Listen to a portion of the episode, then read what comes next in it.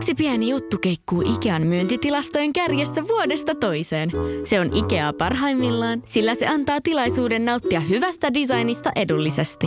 Pyörykkä! Tervetuloa viettämään pyörykkäperjantaita. Silloin Ikea-familijäsenet saavat kaikki kahdeksan pyörykän annokset puoleen hintaan. Ikea, kotona käy kaikki. Pyörykkäperjantai! Esko Eerikäinen tässä terve. Elämä on joskus liiankin hektistä. Pysähdy. Tämä on sunnuntai brunssi. Anne Kukkohovi, päin punaista kirjaa, Emilian Salorantain kirjoittaman on ilmestynyt. Eeppinen teos on mulla tässä kädessä. Mä, mä hotkasin tämän kirjan oikeastaan niin kuin, no voi sanoa, että melkein yhteen kokonaisuuteen kertaan. Tämä siis vei mennessään, tämä Anne toi susta paljon, paljon, paljon sellaisia asioita esiin, mitkä ei varmastikaan moni tiennyt, moni edes kuvitellutkaan olevan. Ensinnäkin tervetuloa, että sä oot täällä. Kiitoksia, ihana olla. Mä oon yrittänyt pitkään sua saada tänne. Ja tota, nyt kun mä luin tämän kirjan, nyt mä ymmärrän, että miksi sä et ole päässyt. niin joo, se kuvaa aika hyvin. Että... Sä oot ollut kiireinen ja, ja varsinkin siis vuosi 2017 ja 2018, niin siinä on mahtunut kyllä niin kuin ehkä jopa liiankin paljon asioita. Joo, 2017 mä kutsun sitä niin kuin tavallaan kaikkein pahimmaksi vuodeksi niin kuin aikuiselämässäni ja sitten 2018 oli korjausliikettä ja semmoista niin toipumista ja 2019 on kaasupohjassa. Mitä sä luulet, että 2020 tulee olemaan? Mä en tiedä, sä ikinä ajattelee, tämä on siis jälkikäteen ajateltuna toi rimpsu. Mä en, joku kysyy mua luennoimaan vuoden päästä. Hmm. Mun on tosi vaikea vastata siihen, koska mä tiedän jo, jo, jokseenkin, mitä tapahtuu puoli vuotta eteenpäin. Eikä mä välttämättä edes haluttiin, että... Ne että niin se kuuluu myös siihen ehkä omaan luonteeseen, että mä haluan aina pitää takaportin auki. Että jos mä muutankin Meksikoon, niin mä voi pitää sitä puhetta. Hei, näitä elämänkertakirjoja, näitä on nyt ilmestynyt tässä viimeisen kolmen, neljän, viiden vuoden aikana aika paljonkin. Mm, harvinaista on se, että naisesta tehdään elämänkertakirja. Mä en itse asiassa oikein ymmärrä, miksi niitä on niin vähän tehty. Tässä nyt viimeisempänä Iiro Seppäsen, Markus Selinin, Vesamatti Loirin, Tapsa Suomisen – nyt Anne sun kirja, niin m- miten sä päädyt tähän projektiin? Mä päädyin siihen projektiin taaskin jonkunlaisen niin kuin ihanan sattuman kautta, että sitä ei oikein, mä en ollut koskaan sitä sillä tavalla aktiivisesti ajatellut. Multa oltiin kysytty siitä, varsinkin TTK, eli Tanssii tähten kanssa kisan jälkeen, kun siinä kävi ilmi tämä mun veljen kuolema. Mutta tota, ei ollut vähän luontevaa kohtaa. Ja sitten samaan aikaan me puhuttiin Emilian kanssa puhelimessa, puhelimessa jostain muusta haastattelusta. Mm. Ja se sanoi, että on tämmöinen kirjaprojekti, joka ehkä olisi kiva toteuttaa. Ja sitten se vaan tuntuu vaan niin täydellisen luontevalta. Että se, sekin vaan olisi semmoinen niin vaan oikea ajoitus ja oikea momentum ja hetki. Mm. Sitten me ajattelin, okei, okay, tehdään se yhdessä. Sä sait sen kirjan käteen ensimmäistä kertaa, niin mitkä oli eka fiilis, kun sä luit sen, sen kirjan? Kyllähän siinä niin tavallaan kiertää vähän vatsassa. Se on tosi jännittävää ja, ja tavallaan mitä se palaute tulee olemaan. Ja, ja tota, se on vähän semmoinen samanlainen asia, kun sä kuvat vaikka TVtä, niin mm. mä en halua katsoa ehkä itteeni TVstä. Ai Joo. Onko? On, on. Okay. Että mä sitten niinku tavallaan vaattelin, että no, se on tossa nyt sitten, että et poika voi lukea sen sitten jossain vaiheessa, että on vielä elämänkerta kysymyksiä, niin monta kertaa hän on muistelmat. Mm. Ja tähän on keskellä mun elämää. Että se on tietyllä tavalla tosi kivaa, mm. että tota, se voi koskettaa myös ihmisiä, jotka on työelämässä tällä hetkellä ja niin tavallaan painii ihan sama, samojen asioiden kanssa. Mutta tota, onhan se aika, aika niin kuin tavallaan jopa mulle semmoista niin kuin, ehkä semisti ahdistavaakin, mm. että niin kuin, sieltä tulee niin kuin se brutaali totuus, niin kuin mitä mulle on tapahtunut. Mutta toisaalta mä aina ajattelen myös silleen, että tosi moni ihminen ja, niin kuin rakastaa sitä, että on niin kuin toisia, joilla on vähän samanlaisia kokemuksia. Se niin kuin helpottaa ja lohduttaa. Mm. Ja se on niin kuin se, mitä mä toivon, että se kirja tuo niin kuin tullessaan. Tota niin, no sun poika ja sun ex-mies ja sun veli on aika vahvasti sun elämässä mukana. Onko se muuten lukenut tämän kirjan vielä? Ei. mitä sä luulet, mitä sä luulet, mitä siellä tulee? Hehän tuntee sut, he on eläneet sun kanssa, Joo. he on nähneet näitä asioita. Joo. Ehkä syvemmältikin kuin mitä tässä kirjassa kerrotaan. Mitä sä, mitä sä luulet, että kun se laitetaan ikään kuin, niin kuin sanoiksi siihen kirjaan ja palasiksi, niin mitä, mitä sieltä tulee? Tuleeko sieltä joku uusi oivallus? No en mä oikein usko. Kyllä mä sillä tavalla kuitenkin mun broidi on mun paras kaveri. Eli se tietää kyllä ihan kaikki. Eli Mm. siellä ei ole sillä tavalla. Ehkä se niin kuin tietenkin on vähän suojelevainen, voi tulla siitä joku tämmöinen olo. Mutta tota, ex-miehen suhteen mä luulen, että me ollaan kumpikin sen verran niin kuin, ikään kuin osataan, osataan niin kuin sitä medialukua Mm. harrastaa. Että kyllä se tietää, että mitä mulle on tapahtunut. Kun ei sillä ole mitään, niin kuin, se on, se on niin kuin aito. Mm. Ja sitten taas se, mikä Miskan suhteen, niin Miskahan on kuvittanut tämän kirjan. Ne on muuten hienoja kuvia. Erittäin Joo, hienoja. kiitos. Ja siis se oli ehkä, niin kuin, se on hirveän intiimi asia tehdä niin kuin elämänkerta vielä siten, että oma poika kuvittaa sen. Mm. Koska mun kertoa kuitenkin, mitä niin kuin ikään kuin siinä luvussa tapahtuu. Että Miska saa kiinni niin kuin ikään kuin Mm. siihen, siihen, siihen niin kuin inspiraatioon ja sen niin kuin flow siihen piirtämiseen. Ja kyllä mä niin kuin huomasin, että se muutaman kerran, sitten me käytiin niitä kuvia läpi, niin se sanoi, että oliko tämä just mitä sä halusit, että se oli, että kun mummi kuoli tuossa ja sitten tota, mitä tämä tarkoitti, tämä uusi eka kerta. Ja mä sanoin, että piirrä vaan siihen meidän samppanjalakin kanssa nainen takapäin. Et ei käyty niin juurtaakseni sitä kohtaa läpi, mutta, mutta se, se oli, me ollaan muutenkin tosi semmoisia sielun tasolla oltu aina niin kuin vauvasta lähtien. Se on ollut mulle semmoinen niin kuin ihminen, jonka kanssa niin kuin ymmärtääkseni sinä ja sun tytär Mm, myöskin. Et kyllä. jotenkin meillä vaan niin kuin soljuu kaikki tehdä reissuja yhdessä, niin tota, musta tuntuu, että Miska kokee tämän vaan yhtenä juttuna muiden seassa. Kun se on nähnyt kuitenkin tätä TV-puolta ja ikään kuin sitä mun privaattipuolta niin paljon, että en mä, eihän me koto- kotona koskaan puhuta näistä. Mm. Et mä voin sanoa, että mä menen viikon, viikoksi matkalle jonnekin tai mulla on joku kuvaus, niin se vaan selvä, että onko ruokaa. Et, Tämä on, niin kuin, tämä on niin kuin lähinnä se, niin kuin, miten mun mielestä niin kuin teini-ikäinen tuommoisen Mm. ylipäätään ottaakin. Tietenkin mä toivon, että se ei vaikuta muutoin Miskan elämään. Että, mutta se on taidelukiossa, niin siellä on muutenkin sitten oman, omalaatuista porukkaa. Niin. Ja siis mä voisin kuvitella ja tiedänkin varmasti, että Miska on ylpeä susta, että sä oot näin avoimesti kertonut asioista. Musta on hieno kirja. Siellä avataan paljon semmoisia todella henkilökohtaisia arkoja asioita sun perheestä, sun veljen kuolemasta, itsemurhasta, kaikki mitä se on tapahtunut. Miten sä tällä hetkellä, niin kun nämä asiat, niin kun sä oot päässyt sanomaan ne ääneen, purkamaan ne, miettimään, prosessoimaan ne ääneen, niin, niin tota, minkälainen fiilis sulla tällä hetkellä esimerkiksi siitä on?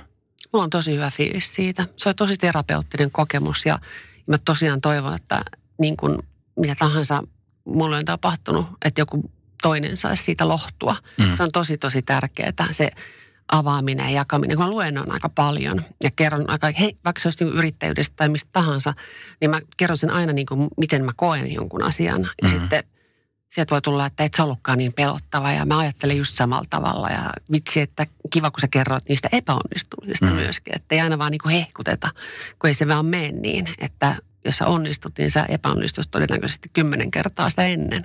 Mm. Törmätkö muuten usein sellaiseen, mä nimittäin kun tässä puhuttiin, että Anne on tulossa mulle sunnuntaiblusin vieraaksi, niin täällä meidän isossa Bauer talossa, niin ihmiset oli että ai vitsi, että ihana Anne, että se on se vahva ja se on niin kuin semmoinen edelläkävijä ja se on rohkea, se tekee tosi paljon kaikkia asioita ja kohtaatko usein niin kuin tällaisiin asioihin? No kiitos, tämähän kuulostaa ihanalta. Ähm, kyllä se varmaan tietenkin nyt viime aikoina on niin kuin leimaa toi yrittäjyys ja kun mm. Mä kansainvälinen yritys ja että siinä on niin kuin kuitenkin, ei ole mitään pikkuasioita enää, kun sä oot amerikkalaisten lakimiesten kanssa tekemisissä, niin siinä pitää olla kieli keskellä suuta. Mutta ehkä jollakin tavalla, jos ajattelee sitten taas ehkä semmoista niin kuin luentoyleisöä, Mm. ei välttämättä media-alan ihmisiä. Media-alan ihmiset niin kuin kuitenkin tietää, Kyllä. tietää niin kuin, mit- miten me eletään ja noin päin pois, mutta voi tulla ehkä semmoista, niin kuin, että ei ole niin pelottava. Että mä aina mietin, että... että Miksi ne pitää sua pelottaa? Niin, niin mik, mutta se on varmaan just se, että kun on jossain lehdessä tai Mm. on televisiossa, niin siitä tulee jollakin tavalla etäinen sitä ihmisestä ja sitten se, siihen semisti liittyy jonkunlaista semmoista, että se on pelottava, vaikka Mm. ei ole mitään syytä millään tavalla koskaan. Tota, niin onko sulla ollut itselläsi, kun sä oot ihan nuoresta lähtien esiintynyt ja, ja ollut esillä, niin onko sulla ollut missään vaiheessa semmoista niin kuin hirvittävää kammoa, lavakammoa tai mitään tällaista esiintymiskammoa, vai oot sä aina ollut semmoinen varma ja, ja rohkea ja, ja mennyt eteenpäin? Siis mulla on todella paha esiintymiskamo välillä. Mm. että tota, musta on se tosi introverttipuoli myöskin. Että mä halusinkin jopa jossain vaiheessa ton kirjankin sieltä tavallaan, että se on niinku täysin tumma se toinen puoli ja toinen on ihan valoisa, mutta se oli sitten niinku mun, mun niinku tavallaan va- vaatimukset oli liian kalliita. Mutta tota, sanotaanko näin, jos mä puhun aiheesta, joka on tosi intohimo, intohimoinen mulle, niin silloin mua ei jännitä, koska ei sillä ole mitään väliä, sanot sen jonkun sanan väärin tai unohdat se jotain, koska silloin sä voit aina sanoa, ai niin joo, mutta sanot tuo Mm. enpä sanonutkaan. Mutta sitten taas kyllä tulee semmoisia niin hetkiä, että tuntee, että on niin parhaimmillaan. Esimerkiksi jossain esiintymistilanteessa jää niin kalvamaan, että mä epäonnistuin tuossa. Ja, että siinäkin voi epäonnistua monta kertaa ja tunnen niin kuin tavallaan semmoista niin jälkikäteen, että menipä, menipä niin huonosti. Että en ollut, niin kuin, en ollut niin kuin, miten piti olla ja noin mm. päin pois. Että ehkä se liittyy itse ruoskintaan sitten se, se, se puoli. Mutta on, on erilaisia, varsinkin tilanteet, joissa mä en ehkä tunne sitä aihetta mm. niin tarkkaan, niin silloin voi kokea semmoista niin pientä esiintymishermostusta. Hei tota, silloin nuorempana, kun sä lähdit mallimaailmalle, niin kuin konkreettisesti maailmalle, niin se oli aika lailla erilaista kuin mitä se nyt on varmaan osittain senkin takia, että sosiaalinen media on nykyään vallannut. Jokainen voi olla oma elämänsä malli. Mutta siihen aikaan äh, malliura oli, oli ehkä jotenkin vielä semmoista niin kuin hehkeämpää jotenkin vähän niin kuin semmoista... Ja anonyymiä va, myöskin. Anon, niin, anonyymiä myöskin. Miten, miten sä luulisit, että jos nyt tällä hetkellä lähtisit nuorena Anne Kukkohovina maailmalle, niin mi, millaista se nykyään olisi? Koska sä puhut muun muassa tässä kirjassa siitä kaiken näköisistä myöskin niistä tilanteista ja niistä ihmisistä, kehen piti luottaa ja ei voi luottaa mm. ja muuta, niin, niin... Se on varmasti tosi paljon monimutkaisempaa, mm. koska ja hektisempää. Se, sehän oikeastaan niin kuin, se ei liity pelkästään mallialaan, vaan mun mielestä kaikkiin aloihin, että kaikki tuntuu olevan lyhytjännitteisempää ja ne urat voi olla lyhyempiä. Eli siis joku, tiedätkö, promille sitten niistä malleista, jotka tekee sitten oikeasti semmoisen, mm. niin kuin, että rupeaa olla persoonia nousemaan.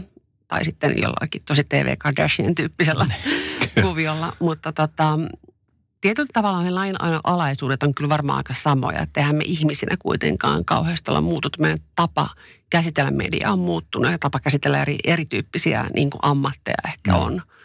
Mutta tota, mä en tekisi päivääkään duunia niin kuin, äh, ihan ulkonäön puitteissa, vaikka mä olisin niin kuin 16V, koska tällä hetkellä se pe- persoonallinen kauneus on ehkä enemmän in kuin sitten taas semmoinen klassisempi Oletko ollut muuten yhteydessä näihin sun entisiin mallikollegoihin, jotka on ollut siihen aikaan sunkaan paljon maailmalla tekemässä töitä? Tiedätkö yhtä, mitä, mitä heille kuuluu, mihin elämät on vieneet? Suomalaisia vai ulkolaisia? Sekä että. Suomalaisten kanssa on pitänyt yhteyttä. Monihan on itse asiassa päätynyt luovalle alalle, koska ne, jotka sitten niin kuin ikään kuin oli kiinnostunut siitä alasta, niin mm. päätyy jollakin joko valokuvaajiksi tai jotain muuta. Mutta on, on mä chattailu niin kuin muutaman ihmisen kanssa sieltä niin kuin eri, eri maiden niin kuin tavallaan muotiyhteisöistä, malliyhteisöistä. Mutta sitten kun sun elämä ei enää ole sitä, niin se vaan hiipuu. Et, et siinä, siinä mielessä siinä ei enää, et kummallakin on jossakin toisella puolella ihan eri elämä, niin se on vaan fakta, että se yhteydenpito ei ehkä ole samanlaista kuin taas läheisten kavereiden mm. kanssa täällä. Ei tule jaettua niin paljon. Hei, silloin kun tämä kirja kirjoitettiin, niin ol, oliko sulla niinku sellainen tilanne, että sä sait niinku, tai sä annoit kaiken tulla vai pitikö sun myöskin vähän sensuroida ja vähän ehkä miettiä, että, että mä en tästä viiti avata? Jääkö, jotain semmoisia niin kuin veke semmoisia asioita? kun mä puhun ihmisen kanssa, niin mä, mä kyllä aina mä paukutan kyllä kaiken menemään. Sitten voin jälkikäteen sanoa, että tämä oli by the way vaan niin kuin between us. Okay. Mutta tota, ja Emppu tietää musta niin paljon, eli Emilia, joka kirjoitti kirjan, niin tuntee mut hyvin, on antanut niin kaikki haastattelut äidin kuoleman kautta avioeron yhteydessä, niin on Empun tekemiä. Joten, joten hän tietää varmaan tuskallisinkin paljon musta, niin niin pystyt, pystyttiin niin kuin vähän fiilaamaan sitä. Mutta kyllä mun täytyy sanoa, että mä oon niin ottanut sieltä jotain ihmisiä pois silleen, että musta tuntuu, että se on vain name droppausta, jos, jos siellä on joku yhden duunin vuoksi joku tietty nimi tai tällaista. Ja sitten tietenkin tämä, tämä tota niin kuin priva-elämän eri poikaystävät, niin kyllä niistä kyllä vähän silleen niin kuin vähän ahisti, mm. että niin kuin miten, miten niitä nyt sitten käsitellään, koska se kuitenkin liittyy siihen elämään, no, niin mitä silloin eli ja kaikkihan liittyy aina kaikkeen. Mm, kyllä. Mutta siellä on muutamia juttuja, jotka joutuu jälkikäteen sille jätetään pois tai muotoilla vähän eri tavalla. Tai... Mutta aika vähän me kuitenkin, me haluttiin, että se on aito. Mm. Että sehän on monta kertaa sitten taas semmoinen pirullinen tilanne varmaan niin kuin, niin kuin kirjailijalle, että sulla on niin kuin henkilö ja sä tiedät, että se on, sillä on paljon mielenkiintoisia asioita siellä elämässä, mm. mutta sitten se niin kuin halutaan vaan näyttää se hyvä puoli, se kiiltokuvamainen puoli ja kuinka mielettömästi menee ja mitä, mitä kaikki on saavuttanut. Mm. Että tota, mä en halunnut sitten taas semmoista tilannetta myöskään esikoiskirjailija Empulle, että, että se joutuu sitten niin kuin ikään kuin tekemään kirjan, joka on ihan totta. Ja kyllä se mm. täytyy sitten, jos siihen lähdetään, niin sitten lähdetään. Hei, yksi, yksi semmoinen, mikä on varmasti ajankohtainen tälläkin hetkellä monessa perheessä on se, että, että on, on joku sukulainen, joka, joka sortuu esimerkiksi alkoholiin tai huumeisiin. Ja, ja tässä niin kuin sun tapauksessa sun veli Jukka, joka, joka tota, niin teki itsemurhan, niin se kerrotaan aika avoimesti tästä tarinasta ja sitten myöskin siitä, siitä, että miten niin kuin perheessä, niin kuin varmaan aika useissa perheessä tehdään niin, että, että, että se asia suljetaan ikään kuin pois, että se, siitä ei puhuta. Joo. Varmasti kunnioituksesta tietenkin henkilöä kohta, mutta muutenkin niin kuin siitä häpeän tunteesta. Niin mä uskon, että varmasti aika moni perhe tälläkin hetkellä kokee tällaisia asioita. Ihan varmasti ja mä oon tosi iloinen, että niin kuin tämän tyyppisistä asioista puhutaan, koska se antaa just sitä niin kuin lohtua. Ne on niin hirveitä, mm. ne on niin brutaaleja asioita, että tota, jos edes yhtä ihmistä niin kuin mä pystyn lohduttamaan sillä niin kuin mun tarinalla, niin se on silloin sen väärti, vaikka muut huutaisi ihan mitä tahansa. Mm. Ne on niin, ne on niin ravistelevia kokemuksia ja tietenkin mun tapauksessa mä olin niin valtavan pieni, että kun se kuolema sitten todella tapahtui, niin mä olin 12 vasta. Että sitä ennenhän oli jo pitkään niin kuin ollut semmoista, niin kuin sen kirjassa tuleekin ilmi, että se niin kuin mun rooli ei ollut ehkä semmoinen, niin kuin mitä lapsella nyt ylipäätään voi olla, että pidin huolta itsestäni ja organisoin omat asiani ja kyllä se mm. varmaan näkyy nykyäänkin, että mä rakastan matkustaa yksin ja niin kuin tavallaan tehdä asioita ihan itsekseni. Mm. Mutta mutta kyllä se häpeä on semmoinen kansansairaus oikeastaan, että se voi liittyä ihan just tämmöisiin niin kuin ikään kuin terveyden, terveyden tai tämmöiseen mielenterveydellisen ongelmiin tai sitten, sitten taas jonkin muuhun, että jokaisella meillä on jonkunlaisia, ei mä nyt voi oikeastaan sanoa, luurankoja kaapissa. Mä, mä, mä en koe enää, koe enää niin. Mm. se on vaan elämää. Ja mulle kävi näin ja tämä on mun tarina ja, ja mä toivon, että se taas rohkaisee ehkä puhumaan jotakuta puhumaan vaikka kaverille tai jollekin terapeutille tai jollekin toiselle sitten, jos mm. ei halua niin julkisesti puhua. Eihän, eihän tarvitse tietenkään sitä tehdä. Mm. Musta olisi myöskin hieno siinä asioita. Monella varmaan se kosketuspinta. Musta kerrot hienosti, kun sun ystävät asui betonin lähiöissä ja sä asut omakotitalossa ja – sun isä ajaa punasta, sinistä Ford Taunusta ja se on vähän hävetti se, että se haki koulusta. Mä rupesin miettimään itteni, koska mulla on pieni tyttö ja mä näin koko ajan tavallaan sen pienen tytön siinä samassa, että kun sä, että sä puhuit sun isästä, että miten sun isä käyttäytyy sun kanssa ja sitten poikien kanssa eri lailla. Kyllä. Niin heijastuuko nämä asiat niin kuin nyt niin kuin sussa niin kuin äitinä sun poika ajatellen? No mä voisin sanoa vielä tuosta isästä sen, että – ää, isän rakkaus tyttäreen, niin kuin ton tyyppinen, mitä mä voisin kuvitella, että sulla on sun tytärtä kohtaan ja mun isällä oli mua kohtaan. Se on maailman suurin palvelus sille lapselle. Mm. Vaikka sä kapinoisit, vaikka se ärsyttää se, niin se, sä et silloin enää hae sitä rakkautta niin kuin vääristä paikoista. Että sä et sorru hakemaan sitä tyydytystä niin kuin väärillä tavoilla. Että mä, mä koen, että mä oon rakastettu lapsena mm. kaikista huolimatta. Ja, ja tota, vaikka se silloin tuntui niin kuin ärsyttävältä, niin mä oon jälkikäteen ajatellut, että se on, se on hienointa, mitä niin kuin tavallaan sille itsetunnolle ja sille niin kuin ihmisen kehitykselle ja psyykelle voi tehdä. Ja kyllä tietenkin pakko, pakko myöntää, että kyllä se menee myös toisinpäin, että, että musta tuntuu, että mun pojan tarvii varmaan semmoista rakkautta hakea niin kuin ikään kuin, että se tuntisi olensa niin kuin tä- kokonaiseksi Mä aina haluan, että se tuntee, että se on rakastettu just semmoisena kuin se on. Ja on varmaan niin kuin tietenkin semmoinen niin kuin, lepertelijä, että ei, en voi kyllä kieltää sitä, että no vaan niin kuin, lapset on ihania. Sä lähit maailmalle sitten aika nuorena. Sä asuit täällä Helsingissä jonkun aikaa sun silloisen poikaystävän kanssa lähit maailmalle, niin eh, tuossa on tarinoita myöskin siitä mallimaailmasta ja siitä – sekä glamourista, mutta siitä niin kuin arjesta, mitä siellä kaikkea tapahtuu ja, ja mallimaailmasta, niin Suosittelet sä mallimaailmaa kenellekään? Mä suosittelen mallimaailmaa semmoiselle ihmiselle, jolla on itsetunto kunnossa ja jonka, jonka niin kuin, psyyki on hyvässä kunnossa. Koska tuo on työ. Että mm. jos ei sua valita johonkin tiettyyn, tiettyyn kuvaukseen, se vika ei ole sinussa persoonana, vaan se on täysin ulkonäöllinen asia. Eli se on musta hirveän, hirveän tärkeää, että se ihminen, joka sitten päätyy sille uralle, ja monta kertaa ne menestyykin hyvin, mm. koska ne ymmärtää sen pelin hengen. Tämä on niin kuin, jos ballettitanssia pitää olla tietynlaisen, tietynlainen ruumiin rakenne, niin ei se kritisoida samalla tavalla ehkä kuin sitten taas mallimaailman kuvioita. Mutta nimenomaan siinä mielessä, että sulla pitää olla terve suhtautuminen omaan itseesi ja sulla pitää olla se varasta rakkautta jo valmiiksi, jolloin sun ei tarvitse hakea sitä muualta tai millään muulla keinoin.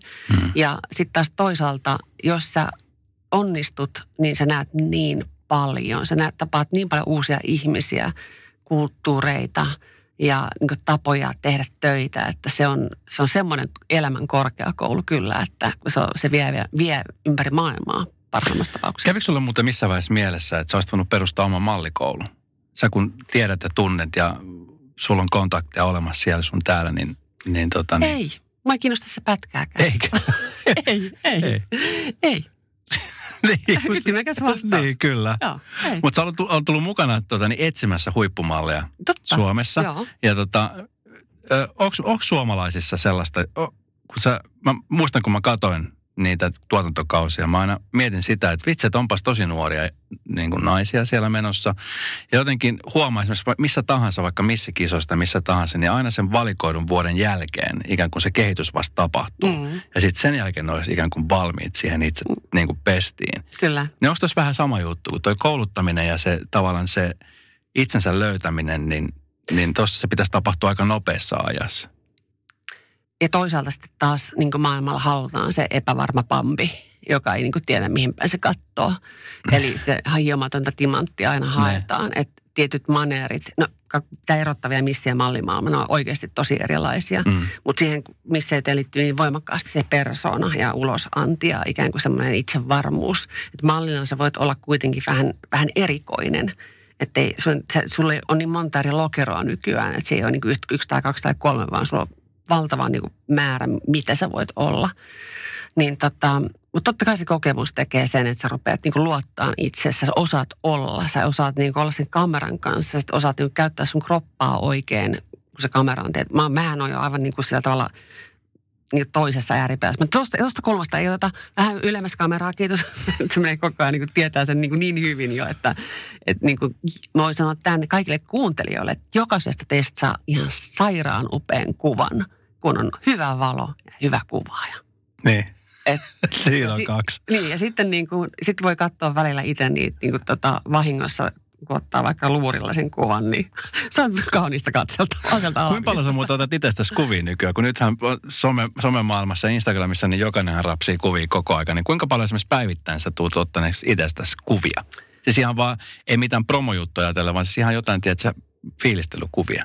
Niin, ettei niitä IG-kollaboraatioita Hmm. hmm. ajatella. No, kyllä mä otan aika paljon, mutta sitten voi olla pitkäänkin, etten ota. Että riippuu jotenkin vaan, onko hulinaa päällä, jotain joku kiva mekko päällä tai jotain muuta. Hmm.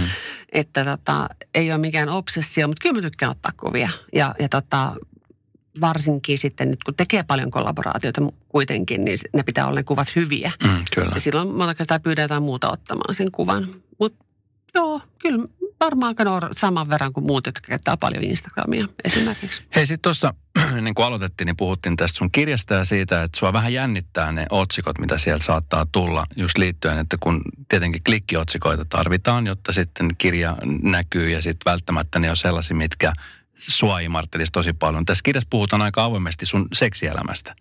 Onko ei, ei, niin, ei niin, että sitten puhuttaisiin, tiedätkö, erilaisista, ei niin avoimesti, mutta siis puhutaan seksielämästä, mikä on mun mielestä aika harvinaista. Siis siinä mielessä, että se on maailman luonnollisin asia. Jokainen sitä meitä on tehnyt, Mm. ymmärtääkseni. niin tota, niin mi- mikä sua jännittää siinä? No totta kai se on se, että yhtäkkiä se kirja on pelkästään ku, kuvailua. Sehän on valtavan pienessä roolissa Mm, kyllä. peli, loppupeleissä siinä kirjassa. Että se on paljon paljon isompia asioita. Että se ikään kuin vaan sitten ihmiset eivät halua lukea sitä ja sitten vaan näkee ne otsikot ja määrittelee sen kirjan sen mukaan, mitä on tapahtunut nyt kaikille oikeastaan. Että sitä kirjaa ei lukea, eikä sitä kirjailijaa tavallaan edes kunnioiteta siinä mielessä, että hän yrittää tehdä kuitenkin tavallaan tarinan kaaren siihen. Mm. Ja Empokin on hienosti sen tehnyt. Niin se olisi sääli ikään kuin, että siihen vaan, vaan se niin kuin, tiedätkö, viisi prossaa tai kolme prossaa sitä kirjasta sitten saisi sais niin kuin julkisuutta. Ja, Hmm. mutta kyllä se on niinku kuumottavaa, mutta se liittyy myös niinku ylipäätään tähän aikaan, että, että tota, jos sanotaan viisi vuotta sitten ei ole ehkä ihan niin törkeätä se touhu. Mutta niin tällä hetkellä tuntuu, että oli se kuka vaan, mikä vaan, teki mitä vaan, niin, niin tota, sut teilataan. Ja sanotaanko vaikka, että joku poliitikon ura, vaikka olisi kuinka poliittisesti fiksu tai niin kuin haluaisi siihen, mä en elä sinne lähtisi. Se ei, siinä ei voi koskaan tehdä mitään oikein. Mm, sä oot ihan oikeassa. Ja sitten tuosta teilamisesta, tässä myöskin kerrotaan sun hyvästä ystävästä, joka menehtyi, Teri Niitti, joka, joka tota, niin oli sun erittäin läheinen ystävä, jonka varmasti moni muistaa myöskin siis ihan viimeisimpistä käänteistä, jossa hänet teilattiin aika, aika tota niin, hurjalla lailla. Kyllä. Tässä puhutaan myöskin siitä tilanteesta, niin äh, minkälaisia fiiliksi, kun sä pääsit puhumaan tästä ja kertomaan sun oman ajatukset siitä. Ja mä muistan silloin, mä pyysin sut ekaa kertaa sunnuntai ohjelmaan ja sanoit, että sä et pysty tulemaan, koska sä et ole valmis puhumaan siitä asiasta. Ja sä tiesit varmaan, että siitäkin asiasta puhutaan. Joo, ja mä halusin kunnioittaa myös niin Terin sukulaisia. Kyllä. Minkälaisia fiiliksi tämä nyt, kun t- tätä on nyt jo muutama vuosi sitten tapahtunut ja nyt varmasti sitä pystynyt prosessoimaan ja ajattelemaan, niin, niin minkälaisia ajatuksia tämä edelleen herättää? Koska tuo on musta, se oli musta ehkä, mä, mä Terjan tapasin muutamia kertoja. Aina ystävällinen ja tosi iloinen ja muuta. Ja, ja mun mielestä se, niin kuin se teilaus, mitä silloin tuli, se oli jotain niin kuin käsittämätöntä. Että se meni niin, kuin niin Joo, se, se menee niin kuin sairaaksi. Siis mm. tavallaan, että Terin syöpäsairaasta äitiä niin kuin huoritellaan ja tämän tyyppistä, niin se on jotakin aivan järkyttävää, että omalle äidille, esimerkiksi mä oon sanonut aina, että sillä oli tabletti ja kone, niin sitten se sieltä, Herra Jumala, kun tällaista täällä lukemasta, älä äiti lue, että ei, ei kannata, että oli se kuka vaan, niin siellä on ne samat, samat tota, mm-hmm. herjaukset. Mutta tota, se oli kova pala Terille ja se oli, se oli tosi semmoinen niin kuin raaka myöskin kokemus. Ja totta kai, niin kuten sanottu siinäkin, että virhe tuli tehtyä, mutta että se, mitä, miten, niin kuin, miten se laajeni ikään kuin koko Terin perheeseen ja koko siihen yhteisöön ja niin kuin ikään kuin koko hänen persoonansa ja ammattitaitoon ja terveyteen ja niin kuin mitä kaikkea niin kuin ihmisyydessä on, niin se oli tosi hurjaa. Et, kun se voi tapahtua kuitenkin jollakin, jollakin tapauks, jossakin tapauksessa aika vahingossakin. Mm. Että on vaan sitten ollut vähän aikaa hiljasta ja sitten joku pamauttaa jonkun jutun, jutun sosiaalisessa mediassa ja sitten siitä riepotellaan niin kuin loputtomiin kai se jonkunlaista tyydytystä tuo sitten niin kuin ihmisille, että on sitä leipää sirkushuveja tyyppistä, niin kuin, että jotakin pitää niin kuin teilata. Mm. Mä oon miettinyt sitä tosi paljon, että miksi aina otetaan joku, kuka se, mä toivon, että se on minä. Mutta jos se on, niin sitten se on minä. Onneksi mulla on se rakkaus kuitenkin mm. ja rakkaat ystävät ympärillä, että, että mulla on, mun, mun kaverit on sanonut, että me, ot, me otetaan sun puhelin sitten niin ja hoidetaan tämä homma. Mutta mi, miten, se, miten sä voit tällä hetkellä? Koska se oli aika rankka vuosi sulle nimenomaan se, että Terin kuolemaa ja, ja sun äidin kuolemaa ja, tai syöpä, Joo. tietoisuus ja muuta, niin aika paljon asioita. Plus sitten se, että sulla kumminkin sun ex-miehen kanssa iso yritys pyörii sekä täällä Suomessa että etenkin ulkomailla ja sitten on lapsi, ketä pitäisi kumminkin myöskin rakastaa ja hoitaa ja vaalia ja mm. huomioida, niin miten sä selvisit siitä? No se 2017 oli kyllä niin kuin, siinä lukeekin, että eihän kuin olisi huutanut veden alla – että näitä niin kuin englanniksi screaming underwater, jotenkin musta niin hyvin sanottu, että, että sä niin kuin huudat, mutta sä et niin kuin saa sitä niin kuin huutoa niin kuin mihinkään niin kuin kanavoitua. Musta tuntuu, että mun kroppa niin kuin jysähti, mun pää jysähti ja mä niin kuin, se oli ihan vaan semmoista, niin kuin, kunhan mä selviän seuraavaan päivään tyyppistä ajattelua. Ja äh, mitenköhän tuohon nyt voisi muuta sanoa. Sä vaan niin kuin hengität ja koetat niin kestää, mitä sitten seuraavaksi tapahtuu koska koko ajan tapahtui, kun äiti niin menehtyi lopulta aika nopeasti, mm. niin se oli sitä autolla ajamista ja, ja tota, no ehkä niin kuin tunteiden käsittelyä musiikin kautta siinä samalla, mutta, mutta kyllä mun täytyy sanoa, että sitten se avioero vielä, avioeropäätös niin kuin siihen kaikkeen, niin kuin samaan syssyyn, niin se oli vähän jopa semmoinen, niin kuin vaan, että okei, okay, fine, tehdään, tehdään tämäkin tässä nyt saman tien. Et, et, siinä oli niin paljon jo, että tuntui, että bring it on. Et mm. Jos vielä jotakin on, niin toppa se nyt tähän vuoteen, niin hoidetaan sitä samalla. Mutta voin tosi huonosti ja oli hirveä vuosi. Sitten ei vaan pakko niinku mm. prosessoida se asia ja päättää, että niinku, nyt pitää, tehdä, nyt pitää niinku toipua. Mm. Nimenomaan toipua. Mutta oliko siinä siinä on ollut varmasti ollut pakko olla myöskin semmoista uskoa paremmasta huomisesta, että ei, ei tämä niin voi koko aika tulla. Tuleeko sulle sellaisia tilanteita, että kun sitten tulee niin sitä paskaa niska, niin sitä tulee sitten kunnolla. Ja sitten kun tulee se hyvä kausi. Esimerkiksi Joo. mulla on semmoinen uskomus, että jos mulla menee mun duuniasiat hyvin – niin mun rakkauselämä menee ihan päin helvettiin. Ja sitten jos mulla menee rakkauselämä hyvin, niin sitten mun duunialaiset menee päin. Onko se jotenkin tämmöinen, tämän tyyppinen? Sen takia mä olisin tietysti hirveän varovainen niissä joo. asioissa, kun joo. nyt on ollut semmoinen tosi hyvä työputki päällä. Joo, joo. Mutta... Ja sitten rakkauselämässä ei ollut mitään, niin se, että no, no okei, okay, tämä on ihan hyvä näin. Joo, mä, mä, mä ymmärrän tämän täysin. Tuohon on vähän semmoinen niin OCD-tyyppinen juttu, koska niin, jos mä kävelen ton ää, linjan yli tuossa suojatiessä, niin jotain tapahtuu. Mutta jos mä niin kär, kierrän sen, niin sitten ei tapahdu. Kyllä. Mutta joo, kyllä mä niinku, tää, se liittyy tietysti vähän luterilaisuuteen. Kun mä menin sitten terapiaan ja käytiin tosiaan niinku läpi näitä juttuja, että sun täytyy ikään kuin ansaita jotain. Et jos sä oot hyvä työssä, niin sä et ole ansainnut hyvää rakkauselämää.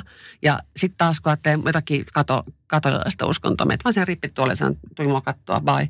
Ja sitten sä jatkat niinku siitä eteenpäin, mm. niin se on, mä en puhu luterilaisuudesta välttämättä nyt niinku uskonnon, uskonnon mielessä, vaan enemmän niinku tavallaan suomalaisena mielentilana. Mm. Mutta tota, kyllä mä välillä niin sorrun tohon, vaikka mä ymmärrän, että, että mä voin saada kummatkin. Mulla voi olla niin hyvä, hyvä niin rakkaussuhde ja hyvä työ. Mm. Mutta kyllä mä niin kuin, I'm there with you. kyllä se vaan jotenkin ihminen on höpsö. Mutta sitten tavallaan kun sen tajuat, että sä oot höpsö. Niin, niin ja siis sen mukaan on hyvä elää, että kun tietää, että no, mä oon ehkä höpsö, kun mä mietin tämmöisiä asioita, mutta mä tiedän, että moni ihminen ajattelee näin. Joo. Ja moni ihminen, esimerkiksi tämän kirjassa, niin kuin sä kerrot, niin on, on myöskin siinä tilanteessa, että kun on ne, tiedät sä, ne ruuhkavuodet, missä me puhutaan aina, mm. mä vihaan sitä sanaa ruuhkavuodet, mm. mutta se on vaan totta, että on, on ruuhkavuodet. Ja, niin tota, ä, aika paljon sä joustit ja joudut venymään niin kuin niissä tilanteissa, jossa tuli just se tilanne, että on avioero pukkaamassa päälle. Äiti on saattohoidossa. Firman asiat pitäisi hoitaa. Aika paljon on ihmisiä, jotka just nyt tällä hetkellä niin kuin repiytyy suunnasta ja toisesta. Niin, niin kun sä oot nähnyt ja kokenut sen asian, niin minkälaisen neuvon sä antaisit semmoiselle ihmiselle, joka niin kuin miettii, että kun tästä ei ole niin kuin mitään ulospääsy? Vaikea kysymys koska periaatteessa kaikkihan on tietenkin siellä sun oman, oman pään sisällä. Ja jos vaan saisi jotenkin taltutettua sen oman mielen. Että mullahan oli se 2018, että mä, mä olin tosi paljon yksin. Että mä niinku tavallaan prosessoin sitä, mitä mulla oli tapahtunut. Että mä en halunnut nähdä ketään ja mä hyväksyin. Mulla ei tullut se semmoista, niin kuin, monella tulee se FOMO. Eli tavallaan, että se missaat jotakin. Fear of missing out. Mm. Niin tota, mä päätin, että maailma pysyy, että mun täytyy nyt toipua. Mun kroppa on aivan rikki, ylikierroksilla, äh, huonossa kunnossa ja mun mieli on yhtä lailla rikki. Ja mä yritin niin kuin, ta- tavallaan semmoista ihan kuin adaptogeenista ajat- ajat- ajattelua, että se kroppa rupeaa pikkuhiljaa itse itseään korjaamaan, korjaamaan. Ja mä aloitin silloin joogaamaan joka päivä. Siis ihan joka päivä. Ja teen sitä yhäkin. Että, että tietyllä tavalla se jooga-hetki – se on, se, se on rakkautta sun kehoa kohtaan. Mm-hmm. Ja siinä sitten myöskin se, tuo, tuo niitä endorfiineja mukanaan. Niin mä siis annoin itselleni sen ajan toipua siitä niin kuin hakatuksi tulemisesta. Ja totta kai se on vaikeaa. Kyllä mulla oli tosi vaikea mennä vaikka lavalle, kun niin kuin tavallaan tuntuu, että kaikki kaatuu, kaatuu päälle. Mutta sitten mä vaan otin sen niin kuin switch-nappula on se työnappula, minkä mä pistin päälle olin sitten siinä. Ja monta kertaa, tiedätkö, sitten kuitenkin, vaikka se olisi kuinka kauhea tilanne, niin se, mitä mä koen itse merkityksellisenä, on se, että kun sä puhut jonkun ihmisen kanssa ja se yhtäkkiä se tajuakkaa, että sä oot kaksi tuntia on mennyt, mm. kun te puhutte. Että ne, on niin kuin, ne on tosi voimaannuttavia. Vaikka se olisi kiire, vaikka se olisi mitä, niin jotenkin semmoinen niin vuorovaikutus, se auttaa tosi paljon. Mm. Ja just silloin, kun sä itse sitä koet, että sä tarvit ja myöskin niin toiseen suuntaan. Se on ihan, mä, sanoin, mä sanoinkin joskus, että mä en jaksa puhua musta, että puhutaan susta. Niin sitten on ihana niin välillä niin vaan uppautua sitten toiseen ihmiseen myöskin. Ja se niin kuin ikään kuin flow sen ihmisen kanssa ja pallotella hänen asioitaan esimerkiksi. Mä tosi paljon keskustelen ihmisten kanssa. Yritysmaailmasta puhutaan usein, että se on niin kuin brutaalia raaka. Ja se on, niin kuin, se on siis, no kutsutaan yrittäjäksi, kun se on semmoista niin kuin yrittämistä. Suomessa mä en tiedä, minkä takia se sanoo yrittäjä. Ei, Täällä yritetään, mutta siis tuossa sun niin kuin tarinassa ja sun kirjassa puhutaan sun ja sun ex-miehen yrityksestä, siis sun mies on, on mukana siinä vahvastikin. Ja, ja niistä niin kuin, siitä läpimurrosta, mitä odotetaan koko aika tapahtuvaa ja siitä, että kun olisi tilauksia tulossa, mutta ei ole, ei ole tarpeeksi rahaa tai jotain muuta.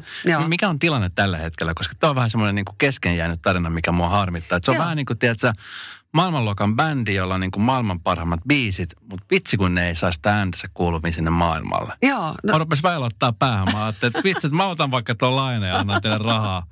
Viekää. Miksi, miten se on ollut niin vaikea? Että siis... Se on, se on niin monta, tiedätkö, mutkaa. Mä en tiedä, luitko tämän Samui Muotitalon storyn, että Samuilla oli, itse asiassa oli se joukkorahoituksella, sit sai yhden lainan niin kuin tavallaan hoidettua. Joo. Ja Samui on brändi, jota kaikki haluaa. Ja se on New Yorkissa ja all over the place. Ja, ja totta, se oli, se oli niin kuin kaatua. Siis se oli ihan päivistä kiinni ja sitten Hesari teki siitä jutun ja sitten Samu, Samui pelastettiin. Ja Sam, Samu Jussi Koskenkin niin kuin filosofia on rakkaus. Eli että se rakkaus kantaa ja sitten se niinku tavallaan niinku konkretisoituu just tuolla tavalla. Mutta status Supermoodin kanssa on se, että ää, just tuli Macy's.com, joka on tosi iso juttu niinku suomalaiselle brändille.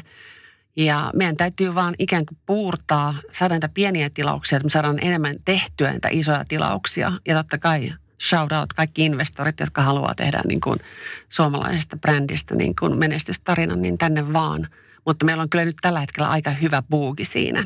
Että kyllä yhäkin tietenkin se on startuppi, voi sanoa tällä tavalla, mutta, mutta tota, nyt rupeaa olemaan jo niin monesta suunnasta sitä niin kuin hyvää, niin kuin tavallaan rahallista, niin nimenomaan niin kuin liiketoiminnallista hmm. niin kuin hyvää. Että siellä vaan sitä brändiä itsessään, se on niin kuin tavallaan vähän eri asia, vaan nimenomaan sitten näitä investoreita ja niin kuin tukijoukkoja ja sun muita, niin niitä rupeaa löytymään.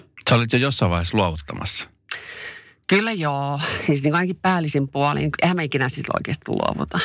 se on aina semmoista niin kuin, sanotaanko mä olin, se, mä olin Nepalissa tota, vatsataudissa ja muistan silloin, niin mä, tavallaan, että nyt, nyt, nyt mä että tämä on, tämä on nyt tässä näin, siellä mä mietin. Ja sitten kuitenkin heti, kun tuli vähän parempi olla, että hei, kyllä tämä nyt tästä taas, taas, taas niin kuin menee hyvin. Et se jotenkin se psyyki ainakin mulla toimii niin, mm. että mä voin olla silleen, että hanskat tiskiin ja tiedät, niin tämä on tässä. Ja sitten niin vuorokauden niin kuin ikään kuin oot siinä mielentilassa ja, ja tota, sitten sit jotenkin se mieli on semmoinen kimmosa. Sitten jotenkin miettii, että no okei, okay, taas mennään vähän eteenpäin. Että, mutta on se repivä ammatti, repivä ala ja repivä niin kuin, tapa elää.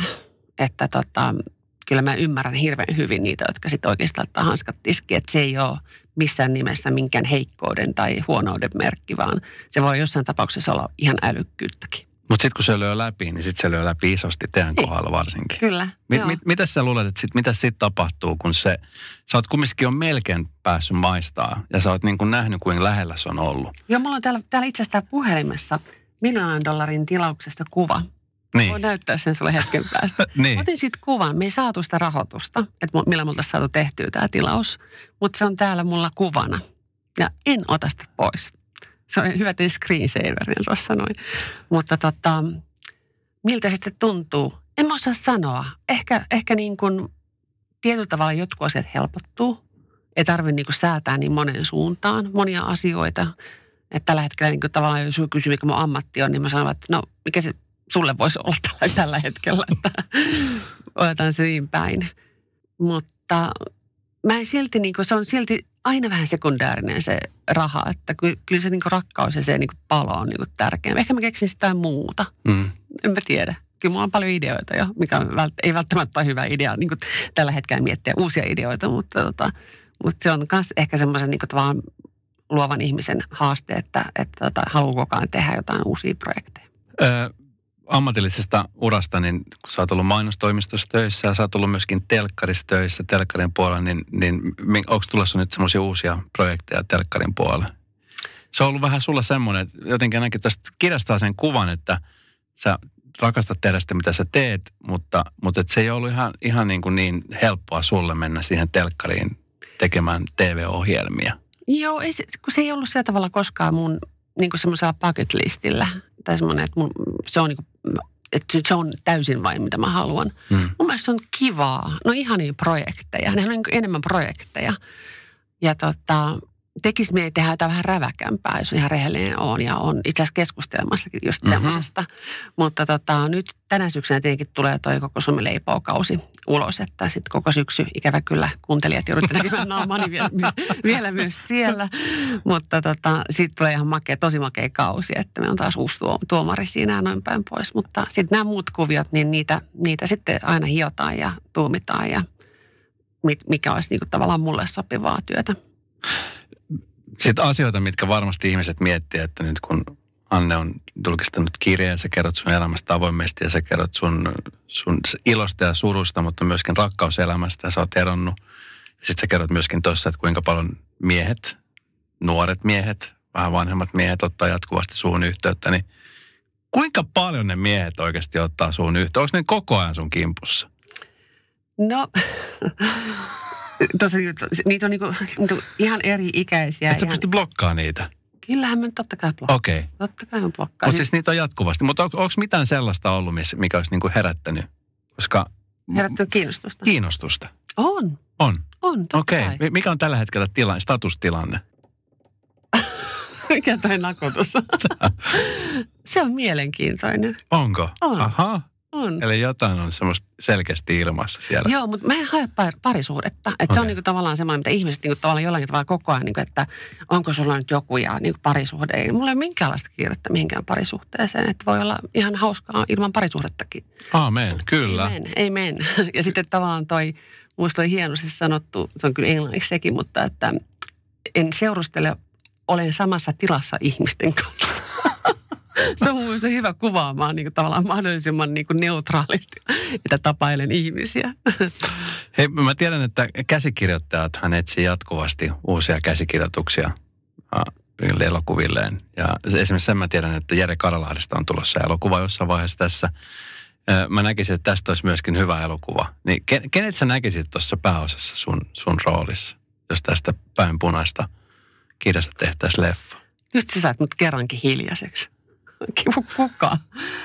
Um, Tässä on nimittäin siis kaikki ainekset. Tässä on niin kuin rakkaus, tässä on surua, tässä on iloa, tässä on niin kuin yrittäjyyttä, tässä on sitä mallimaailman meininki, tässä on sitä nuoruuden kulma, mikä, mikä Annesta on tullut, kun Anne on ollut pieni ja se, mikä on tullut, niin kuin tähän asti tullut, niin Mä toin meillä yksi, yksi näyttelijä nainen kuin Milla Puolankaaho, niin kuin jostakin syystä, että, että tota, Milla olisi mun mielestä hyvä, mutta tota, totta kai kun siihen tarvitsisi sitten lapsen ja teinin ja sen pitäisi niin tavallaan mennä sitten sen niin kuin ikään kuin kaaren mukaan.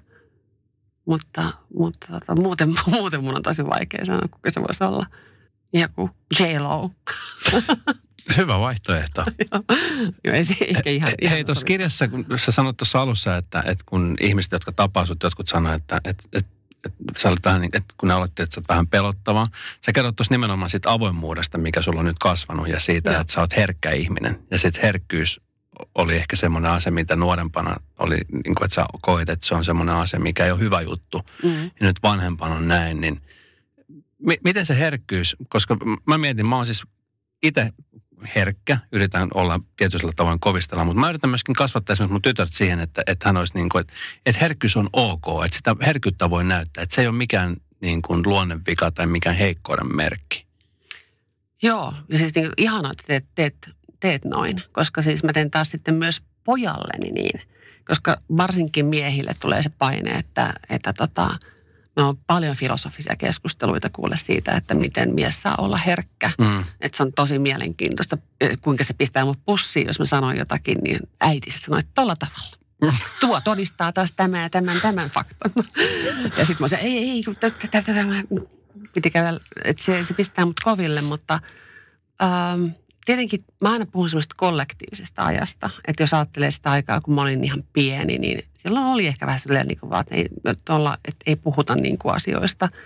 Mutta tällä hetkellä musta ihmiset niin kuin uskaltaa kertoa niin kuin tosi, mikä musta aivan ihanaa, koska sitä se ihmisyys on. Mm.